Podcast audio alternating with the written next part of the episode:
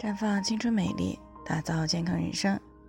专业的女性健康知识分享呢，尽在这里。朋友们大家好，首先呢还是要先分享一下我们的联络方式。大家呢可以在我们最常用的聊天软件当中呢搜索 PK400-0606-568， 关注以后呢回复自测进行一个健康自测，这样呢可以更加有针对性的对自己的健康状况呢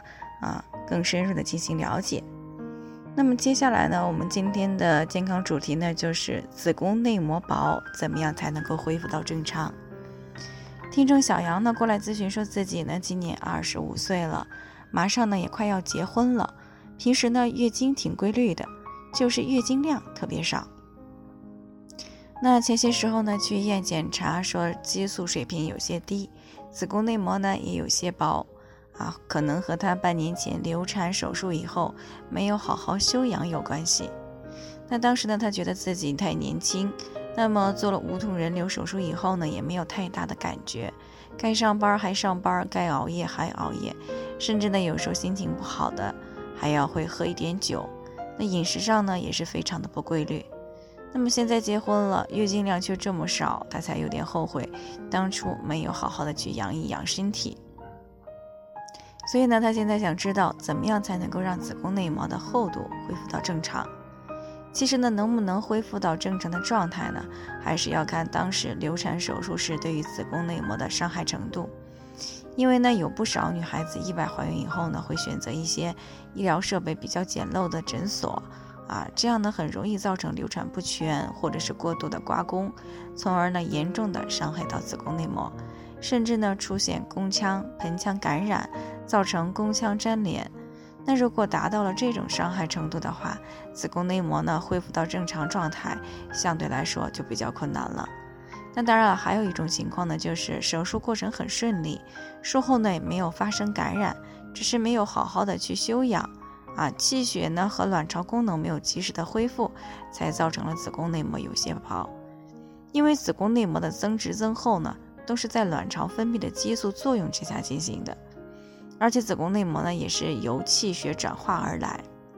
那么流产时流失了大量的气血，也伤害到了卵巢的功能。所以呢如果流产以后没有及时的恢复气血和卵巢功能，那么就会影响到子宫内膜的恢复。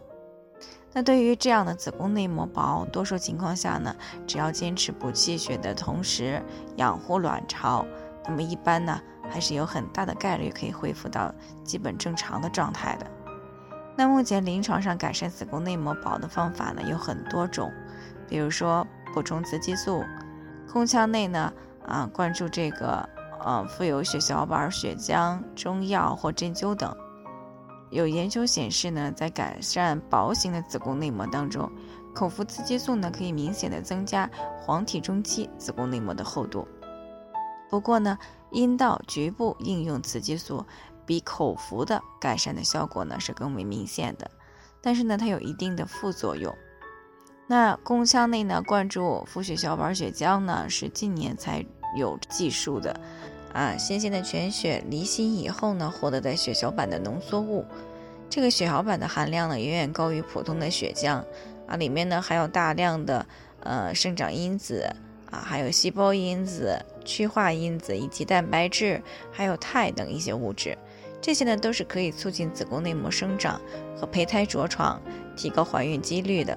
不过这种方法呢这个价格相对来说是非常高的。那除此之外呢，另外有研究显示，针灸刺激、盆底肌肉的锻炼以及局部的热敷呢，也可以降低子宫血管的阻力增加内膜的血液循环，有助于增加子宫内膜的厚度。另外呢，还可以通过滋养卵巢，调节这个下丘脑、垂体、卵巢轴的内分泌活动，促进雌激素对于子宫内膜增殖的作用，从而呢提高子宫内膜的厚度。但是由于每个人的情况不同呢，具体要采用什么样的改善方法还是需要综合评估的。那最后呢还是要给一些这个年轻的女孩子呢几句这个忠告。子宫内膜呢是滋养孕育生命的地方，那与事后的修复相比呢，减少不必要的宫腔内操作，保护好子宫内膜不受到损伤呢，相对来说更加重要。